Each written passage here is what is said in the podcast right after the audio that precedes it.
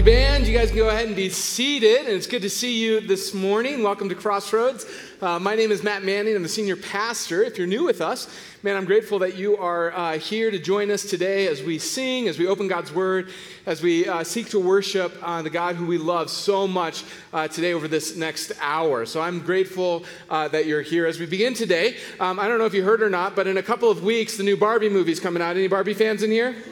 Oh, yeah, six of you. Good. Yeah. Yeah, $100 million the first weekend, and six of you are going to go see it. I actually have a buddy who goes here, and he told me that he's going to go see Barbie. Uh, the day it comes out, he's going to see Barbie, and then he's going to follow that up with Oppenheimer, you know, the movie about the atomic bomb that blows the whole world up. And so that is a movie, movie day. Now, for the six of you who answered this, this might be a little bit more difficult. I thought we might have a few more Barbie fans, but I think you're going to be okay. So, pop quiz what is Barbie's favorite color? Pink, good. Yes, you knew. Pink. It is pink. Yeah. Um, I don't know if you heard it or not, but um, this will be a trivial pursuit question in probably like seven, ten years. But the world actually ran out of pink paint as they were building the set for the Barbie movie because of all the pink that they used. Okay, so all of this is going somewhere. I want you to imagine with me for a moment that um, we live in a world that anytime someone puts their trust in Jesus as their Savior, that they turn pink, like Barbie world pink. All right, you with me?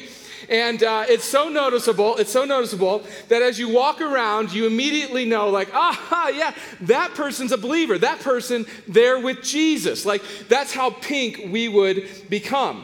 And you could just spot these pink people all over the place. Now, even though we were all pink, we would all have, you know, different stories. We would have, you know, different ethnicities. We would have different backgrounds. We might even come from different denominations, right? Like some of us might be, you know, Baptist, and others might be Methodist, and some of us might be Presbyterian, but we're still all pink, right?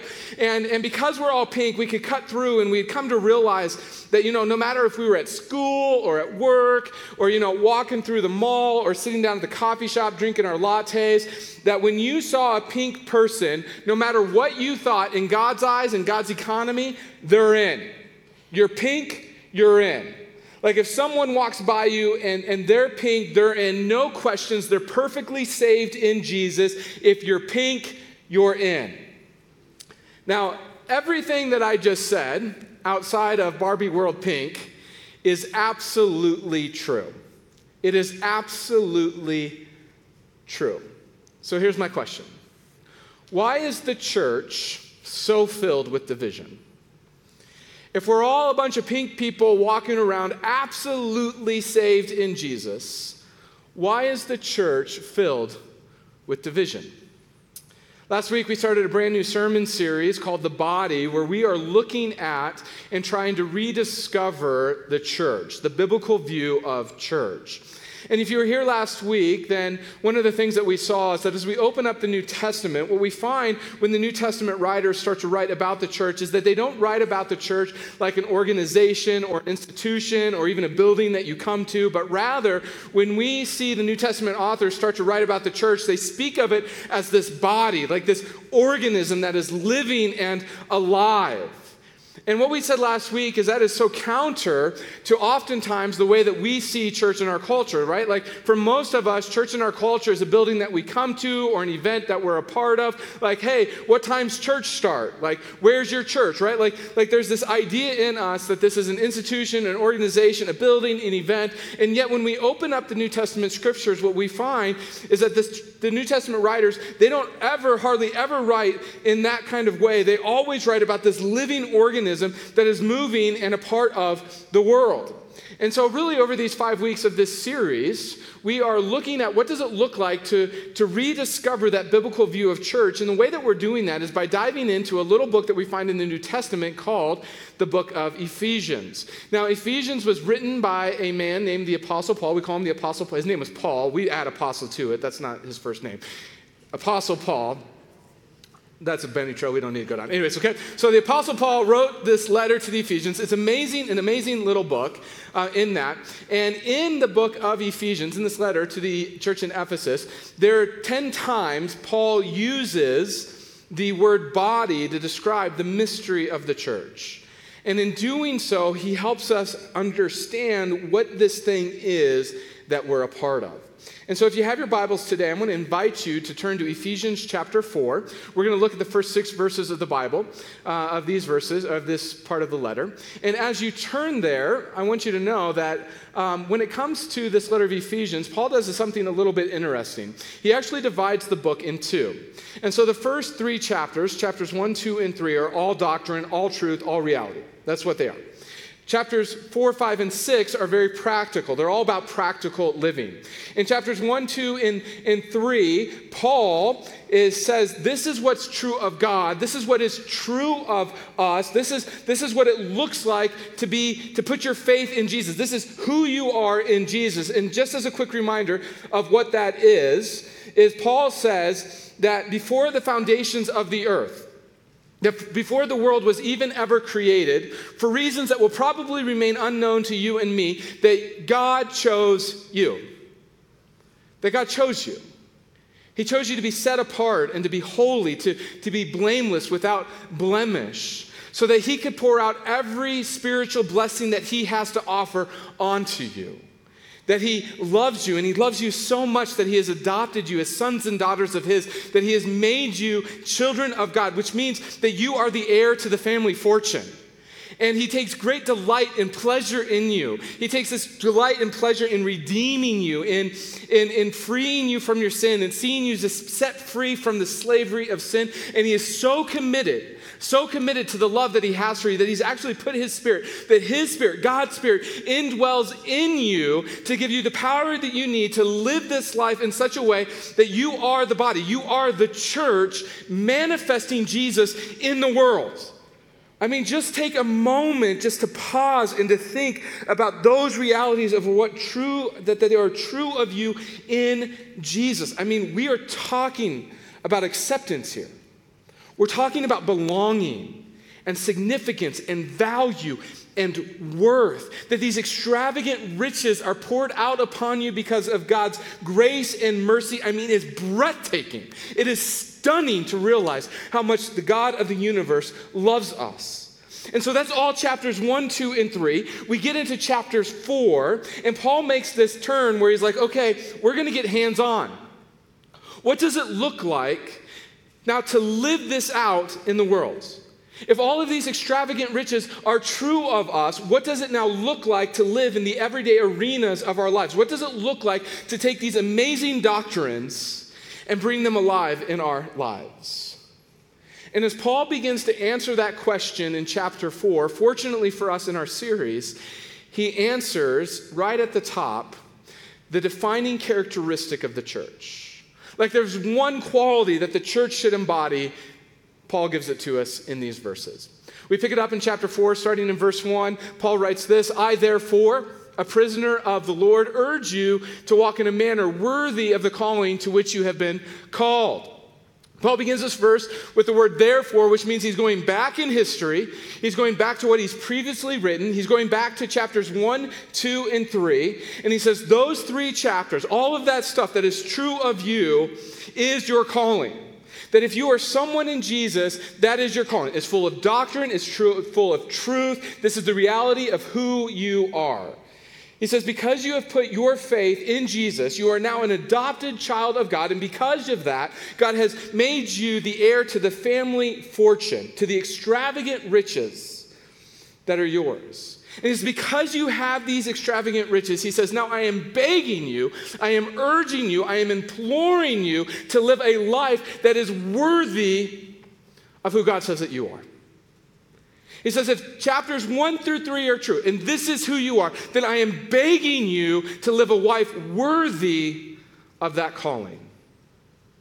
Now, the word worthy there, in our English, we get the word axiom. An axiom is a word that means that it's been established, that something is accepted, that it's self evidently true. And so, chapters 1, 2, and 3 basically say, as Paul writes, this is fantastic news. We are all heirs to the family fortune, which means that we, each of us who have put our faith in Jesus, that we have the power and the resources needed to live lives where that is obvious and self evident. Paul says, here's the riches, here's what it looks like to live in those riches.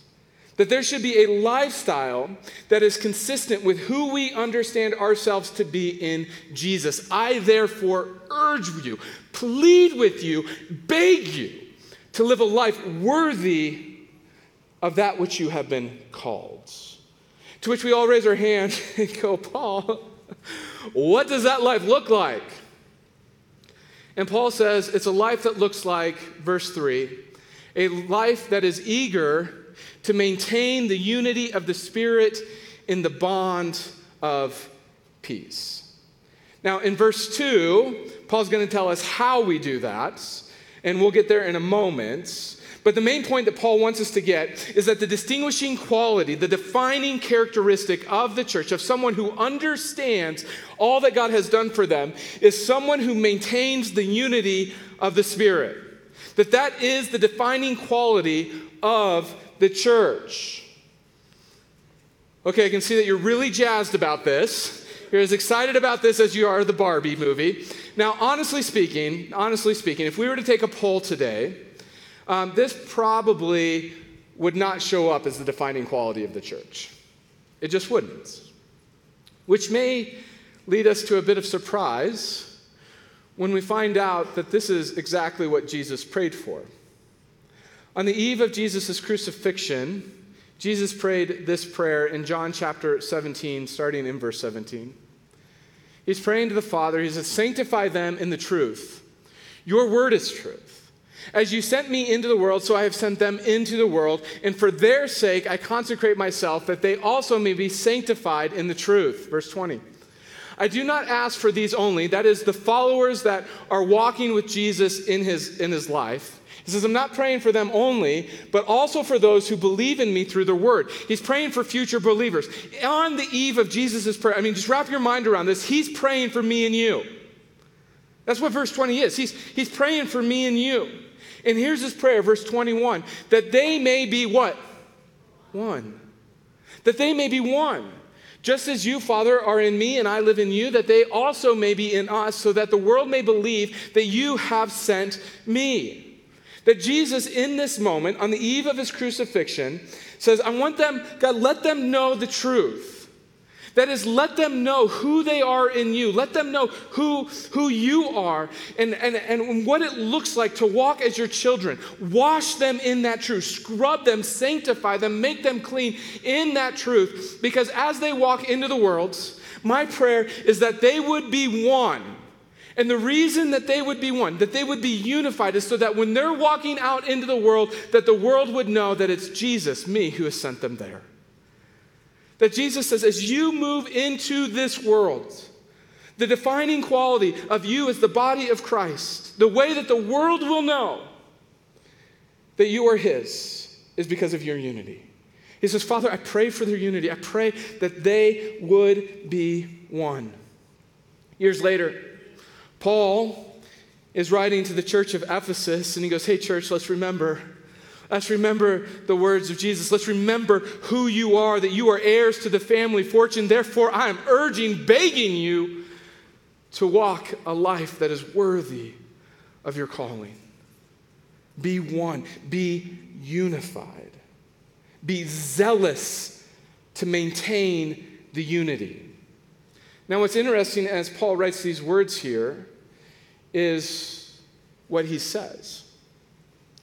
See, Paul reminds us that we're not the ones who actually create the unity, that we're the ones who protect it. He says, Be zealous to maintain the unity, to protect the unity. Now, just to go deep here for a moment theologically, it would be correct to say that every single one of us who has trusted in Jesus as our Lord and Savior that we are perfectly unified in the heavens. That for every single one of us who has trusted Jesus as our Lord and Savior, that we are perfectly unified with each other in heaven, now and forever. Now and into eternity. That this is, this is a deep theological truth of the scriptures, that you are unified with one another perfectly in heaven right now. And we are equal in every way. Not because of our own performances, not because of how great we are, not because of how smart we are, not because of how articulate we are, not even because of our stories. That we are equal in every way because we are equally in Jesus. And we stand equal in Jesus now and forever, now and into eternity. Now, the problem is, is while this may be true of us in heaven right now, that is rarely the case on earth. While we may all be unified in heaven right now because we are equal in Jesus, rarely is that the case for us on earth. And so Paul is looking at us and he's saying to us, he's saying, Look, I'm urging you. The lifestyle that I'm urging you to is to be diligent, to be zealous, to preserve the unity on earth, to preserve the unity on earth that is true of us in heaven already. That God has already created the unity, that our role, our job, is to maintain, to preserve, to protect that unity. Now, I think it would be fair to say, for most Christians, that when it comes to putting together a list of the most important things that we're about as Christians, unity is probably not at the top of the list. In fact, for most of us, myself included, unity would probably fall somewhere to the bottom if we even mentioned it at all. And Paul comes along and says, hey, look, you got to understand that unity is a big deal. It's not something you can just shrug your shoulders at and go, you know what, we'll figure it out, we'll move on. No, Paul says this is a big deal. It's a big, big deal to God. In fact, he shares a story in 1 Corinthians chapter 11. You can read it at home when you get home today. 1 Corinthians chapter 11. I'm going to give you the Matt Manning short version of it, all right? So there's this church in Corinth and in Corinth, one of their regular rhythms is that they would come together for a potluck, and during the potluck, they would do communion, all right? So they did communion in first century, a little different than we do. You know, we give you pieces of styrofoam and bag grape juice and call that communion. In the first century, in the first century, they'd have a potluck, they'd break bread, they would drink wine, and that was communion. That was the meal. And so during this meal in the Corinthian church, things are going on, and there's this conflict that's happening around the meal. And there's all this disunity that begins to sprout up because of people's sinful behavior, because people are being all judgy. And people are leaving the meal sick, and some of them are even dying. And Paul comes on the scene and he looks at the Corinthian church in 1 Corinthians chapter 11 and he says, You think that some of you are walking away from the potluck and you got food poisoning. I'm here to tell you that ain't food poisoning, that is God's punishment on you. He says, For others of you, you think that, you know, Margie's tuna casserole killed old poor Bob. That didn't happen. Poor Bob died because God took him out because he was causing disunity in the church, that God's displeasure with him in his disunity. And we look at that and we go, For real? And Paul says, Yeah, for real. Like, there's not a lot of stories like this in the New Testament, but it's there for a reason. And it's to help us understand the perspective that when it comes to unity, that God is very, very serious when it comes to unity in his body. That we can't just shrug this off. We can't just go, you know what, we'll, we'll figure it out. You know, we'll put it on the list somewhere on the bottom. You can't do that. I can't do that. And the question that you and I have to wrestle with is this is that when it comes to the church, what am I willing to do to preserve the unity? What am I willing to do to preserve the unity of the body of Christ? See, Paul says, I implore you, I beg you. He doesn't say that very often in his letters. I beg you to preserve the unity on earth that's already true in heaven. And so I'm back in verse 2. He says, This is how we do it. He writes this, verse 2 that we do this with all humility and gentleness, with patience, bearing with one another in love in other words, this unity doesn't just happen, that unity comes from a really because of a depth of character. That's how unity comes. That, the that, that unity comes because of a depth of our character.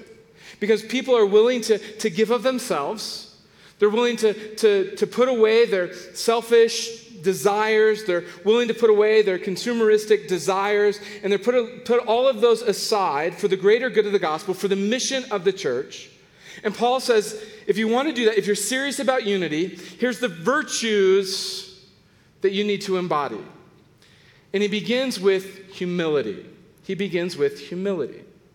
Now, humility, when we talk about humility, it's one of the more difficult, virtues to define.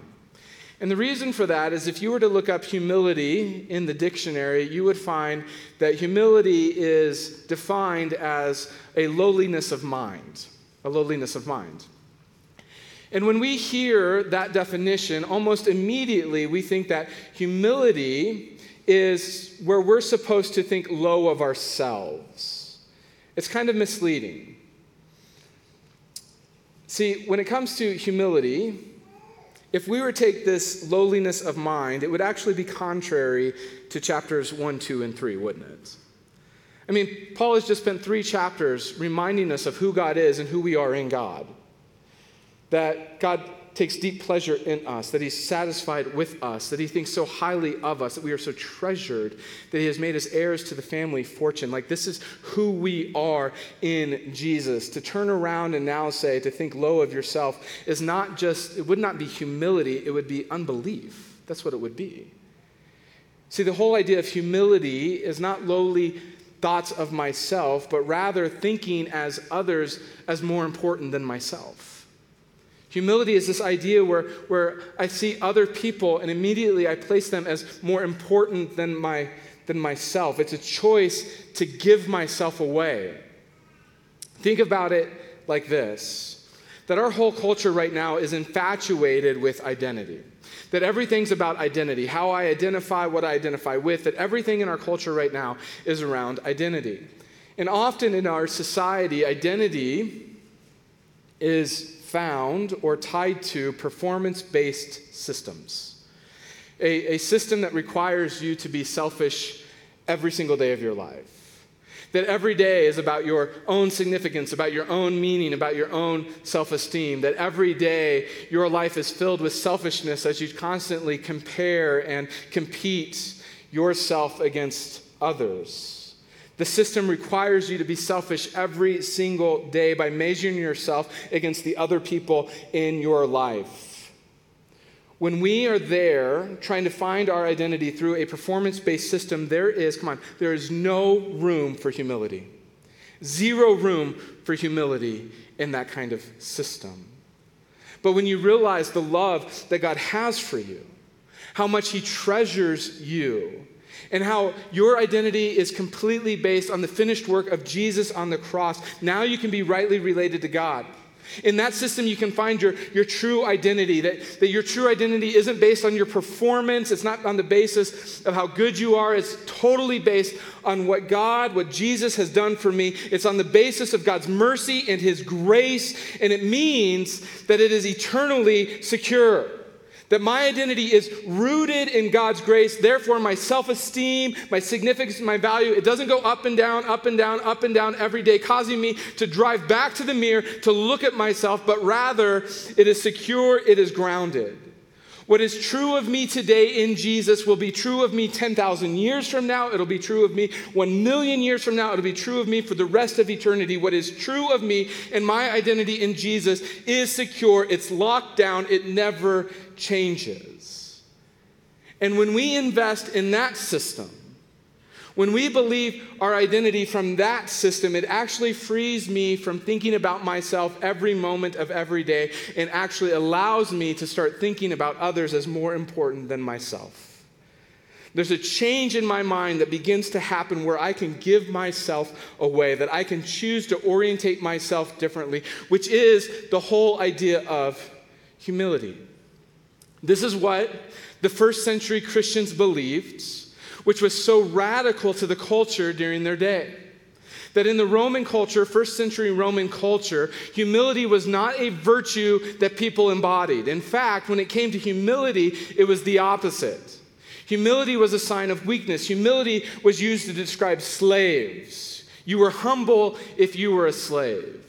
In the Roman culture, particularly when it came to, to Roman men, that the virtue was to be strong. To be strong meant that I could take care of myself, that I was the Lord of my own kingdom, that, that, that, that, I was the, that I was the king in all of this, that nobody decides my fate, that I am the master of where I'm going in my life.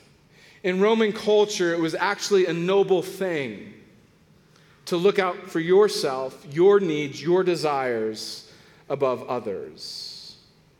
This is the way that culture acted. Then one day, this guy named Jesus shows up. And he starts speaking and teaching about humility in a totally radical way than the way that culture saw it. And not only did he teach about humility, but he actually lived it out and demonstrated it to its fullness by going to the cross and dying for the people that he proclaimed to love. And it changed the world. We can look back on history and we can see that it wasn't until after the crucifixion that humility became a virtue in leadership, not just in Jewish culture, but rather quickly in cultures around the world. So let's be real for a moment. What we experience in American culture is very much like first century Rome. At the end of the day, we are consumers. We're driven by a me first mentality. When push comes to shove, what I want, what I desire, what I like takes priority over all other things, over all other people. And listen, as long as that is true, as long as that is true, we have no chance, no chance for unity. Zero chance.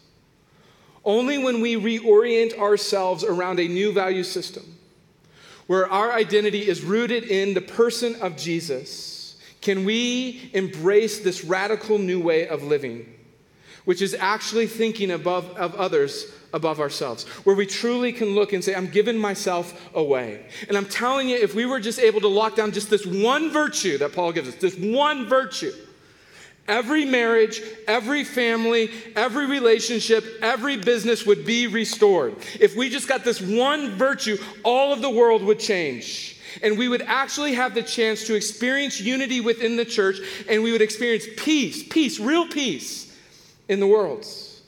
It's why Paul says this is the first one that you got to get. That humility changes everything. He moves on to number two. And he says the second virtue that you need to take on is gentleness. Now, gentleness, the way that we can define that, or what it means, is strength under control. In fact, in, in the ancient language, when this word was used, it was oftentimes used as to describe a gentle breeze. I like that. Actually, I like it a lot. Because we all know the power of wind in nature, don't we?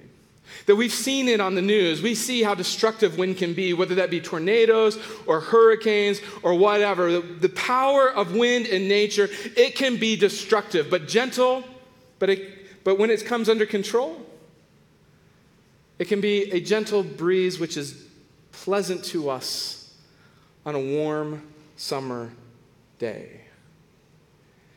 See, when it comes to gentleness, Gentleness conveys that I am really only as strong as my ability to control myself.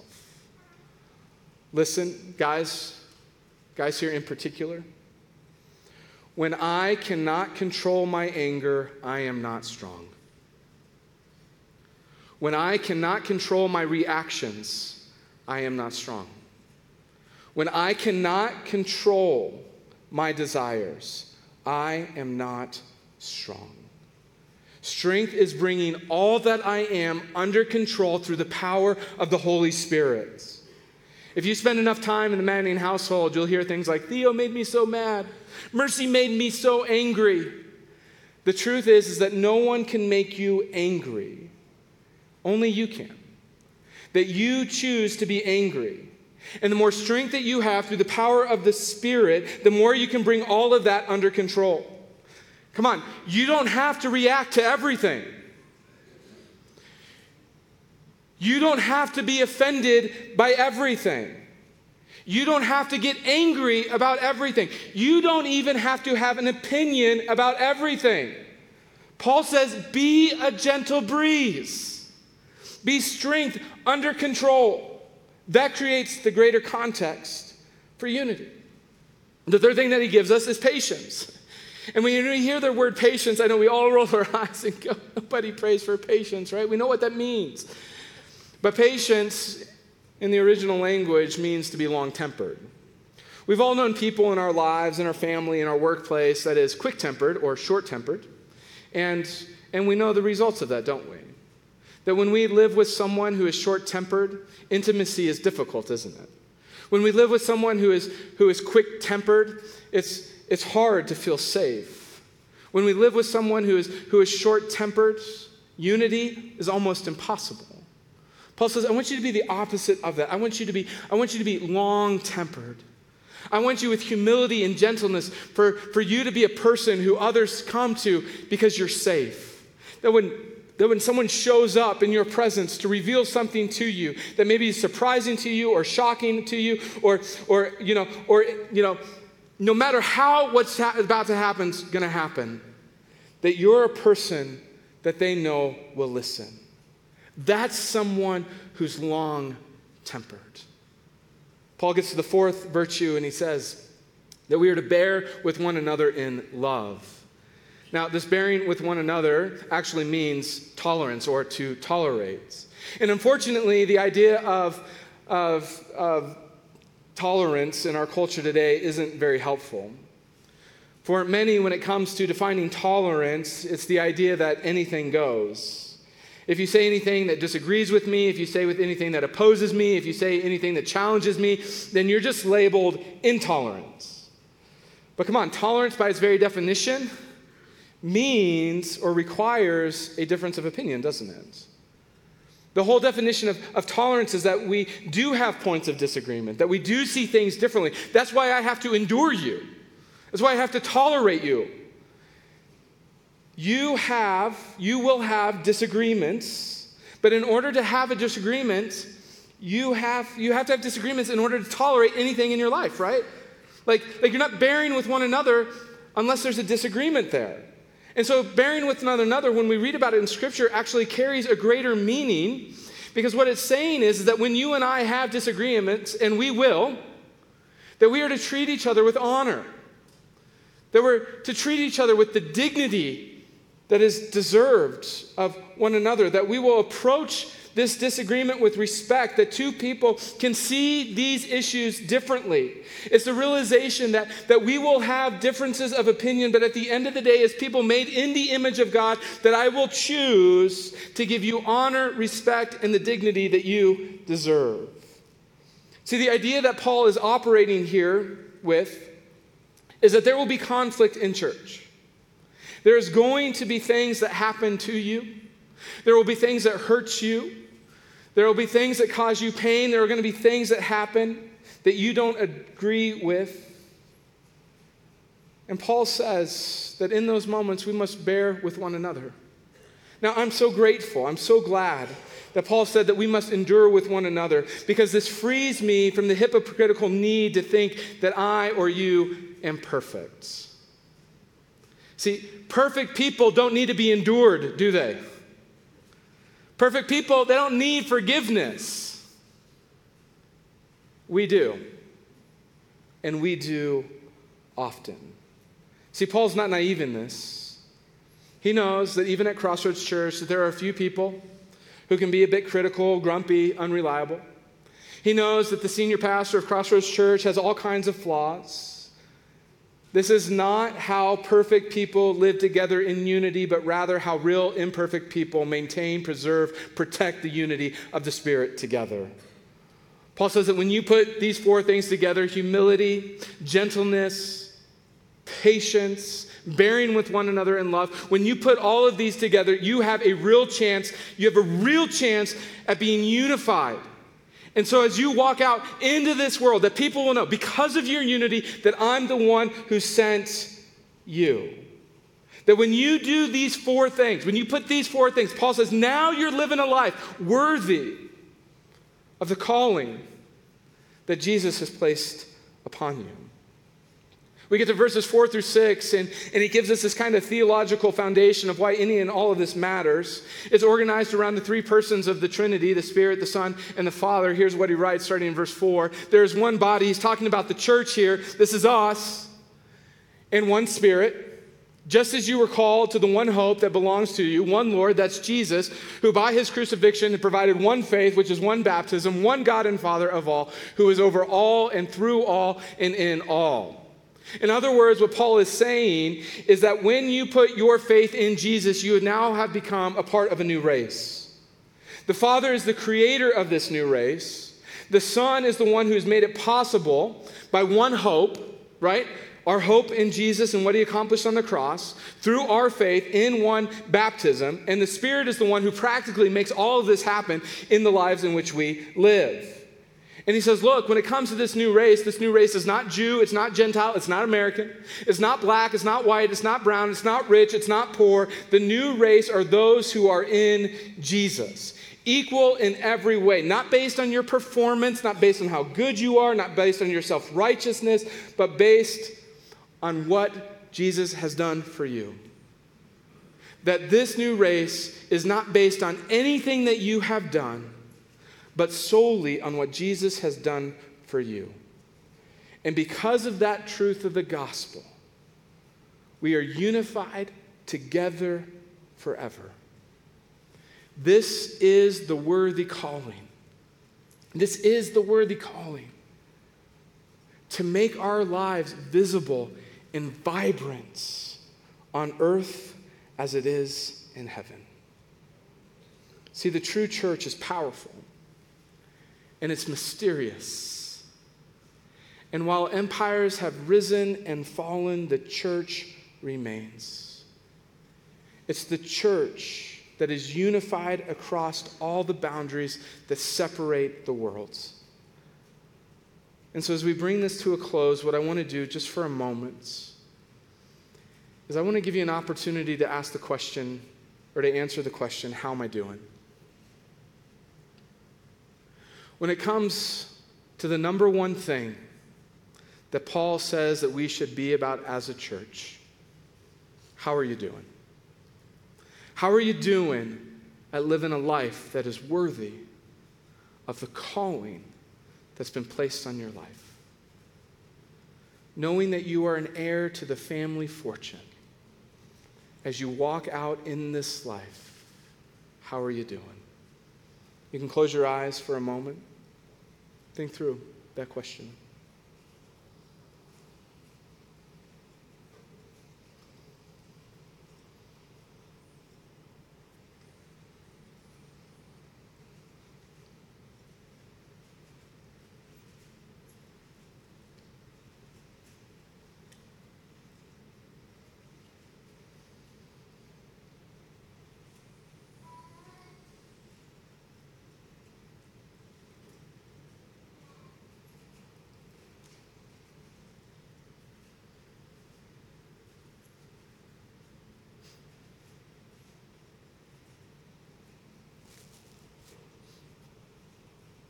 I imagine for many of, this, of us in this room, myself included, that as we try to answer the question, How am I doing?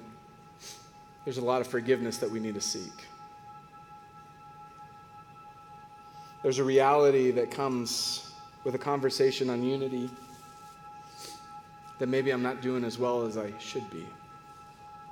Particularly when I realize that unity probably doesn't even my list, make my list of things that matter most. If that's you today, your next step, your practical next step out of this sermon is to go to those who you need to ask forgiveness of.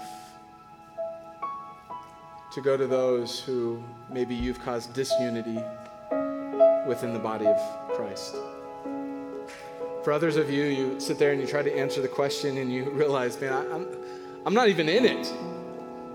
Like the reality is, is that I haven't even trusted Jesus as my Savior. Is that something that you desire in your life? We would love to have that conversation with you. The text line is up. You can text 720 513 1933. Text the name of Jesus there, and we'd love to walk with you of what it looks like to make Jesus your Savior. For all of those riches that we've talked about the last two weeks, for those to be reality in your life and to walk in a way that's worthy of the calling that the God of the universe has placed on your life. Would you bow your head and pray with me, Father? Lord, we know your presence is here. We read these words and Lord, we think about unity and Lord, the reality is is that most of the time we shrug our shoulders when we talk about the unity and we, we move on. And yet, if your word is to be believed, it's the unity that we demonstrate as a body that shows the rest of the world that you're the one who sent us. And so, Jesus, I pray that you would help us embody the humility that you walked with. That we would, would indeed see others as more important than ourselves. That we would be a gentle breeze, that we would be long tempered, that we would bear with one another in love. And in doing so, Lord, that you would pull this local body together and that the world would be different because of us. It's in Jesus' name that I pray. Amen. We come together as a family to take communion. And part of the reason that we take communion every week is because this is the one faith that we have. This is our one hope that by Jesus' body being broken, that we're given life. And so today we eat of the bread together, remembering what Jesus did on the cross for us.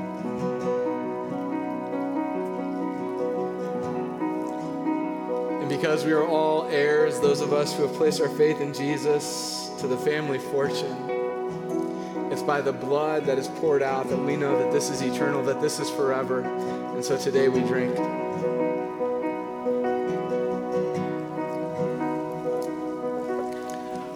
Over the next 15 minutes or so, we're going to sing. And during that time, if you need prayer, um, we'd encourage you to get that prayer. Maybe today you need some prayer because you have some time in front of you this week where you need to go ask for some forgiveness and you need the courage to do that. Maybe for others of you, it's a time of confession for someone who's safe. For others of you, maybe you're going through a trying time that you just need this church to know about so that we can pray alongside you. If you need prayer in house, you can make your way to the banner. Online, you can push the button. We'd love to pray with you. I'm going to invite everybody in house to stand as we sing and worship to our Lord and Savior Jesus today.